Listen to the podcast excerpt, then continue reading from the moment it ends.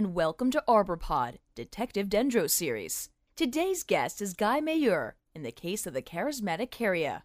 This podcast is provided by the International Society of Arboriculture. After we left the large pecan tree shading Carrie Ackurnel's farmstead home last spring, the case of the ill Illinoinensis, as you'll recall, Arborcop and I reviewed the options for treating the tree and the Ganoderma fungus that infected it. Codit also got into the discussion and used the tree in his semester project for the plant pathology course he was taking. One morning he came into the office with a sly grin. Hey, Dendro, did you know that cattle eat tree trunks? he asked. I had to think about that one. Well, Codit, I have heard of cows doing that, but even with multiple stomachs, I don't know how they could digest solid wood. Ha! I finally stumped you, he triumphantly exclaimed. My classmate from Chile, Rodrigo Robledo, showed us pictures of palo blanco. This wood turns white when the reinforcing lignin is digested by a Ganoderma fungus, leaving the fibrous cellulose behind. Cellulose is a carbohydrate, so the cows can handle that. Also, Rodrigo's project is on root invigoration, so he will do that work for our Carya client, the Ackurnels. Extraordinary, I exclaimed, looking at the bundles of bright white wood in the picture. Your Chilean friend has shared an extreme example of wood with white rot, which retains flexibility while losing strength and solidity. Brown rot fungi leave lignin, which tends to be brittle, behind. I would love to visit Chile to see Palo Blanco in person and for the experience of snow skiing in July. We received the results of the soil test and scheduled our winter visit to the Ackurnel's trees. As we approached, we saw that the large pecan tree had weathered the long, hot summer intact. Rodrigo was in the yard on one knee studying cylinders of soil that he had extracted with his probe. Carrie met us at the driveway with her three children, all acting anxious and animated. Good morning, Detective. Codit. She welcomed us. My children have been watching this tree closely and I've saved some things to show you. I found a twig on the ground this spring that the squirrels chewed off, complained Candace, waving the evidence. It was cut cleanly on the outside, but torn fibers protruded from the pith. We don't mind showing the nuts, but how do we stop them from biting off the branches? I found this spider web this summer, cried Newt, thrusting a ragged mess that he had clipped off the end of a branch. Why do they get this coarse black sand inside their webs? I don't like spiders. They're creepy. How can we stop the spiders from spinning these messy webs? I see lines of holes in that big branch up there where bad bugs brutally bit it, exclaimed Carol. Will the tree leak its sap and die? How can we stop those bad bugs? And if pecan trees have all these problems, should we plant a different kind of tree this fall to line our new driveway? Carrie, your children are budding tree detectives, and we will answer their questions in good time, I said. But I think you have a more immediate concern about this tree's stability. We can see that the top is less dense above the Ganoderma infection, and the branches on the other side are better balanced since Codit reduced the sprawling ends. So, at first glance, the above ground portion of the tree appears more stable, and the increased growth in this callus tissue at the margin of the infection is a good thing. However, it is clear this tree is in poor condition, as I noted in April, and may need to be removed before long. I'd like to continue giving it a chance, Carrie insisted. What do you have, Rodrigo? Here's the soil analysis from the state lab and our prescription for soil treatments this fall. Injecting air, water, composted organic matter, and these inoculants will provide a biological basis for root growth. The infection does not seem to have affected five of the seven support roots, and the beneficial organisms may outcompete the pathogen in the soil. You've already done a great job of mulching the tree, four inches deep, off the trunk flare, and out toward the drip line. Well, Rodrigo, I was following some very fine direction. Carrie turned her aster blue eyes on me. But this trunk does not look good. A third conch has popped out, next to the ones you identified before, Detective. Does that mean my tree will fall down, or is there something we can do to stabilize it? Let's review your management options, Carrie, I said. We cannot solve the stability problem by pruning alone because losing too much leaf surface can starve the tree. Rodrigo's work may increase stability over time.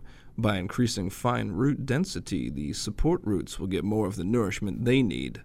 Cabling will support individual branches, but can do nothing to prevent toppling.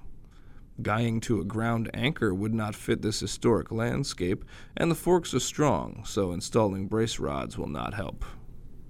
Codit ruffled through his copy of the ANSI A300 Part 3 support standards. Gosh, Dendro, only cabling, bracing, and guying are mentioned here. Same here, added Rodrigo as he looked through Codit's copy of ISA's Best Management Practices book on support systems. You fellows are behind the times, I told them, looking over their shoulders. Perhaps if we listen to rap music on the radio while we eat lunch, we will hear the synonym for support that this senescent tree may someday require. Meanwhile, let's look through our reference books for the answers to this tree's pest problems as we enjoy the sweet onion salad I saw advertised at the corner cafe. We'll be back in an hour, Carrie.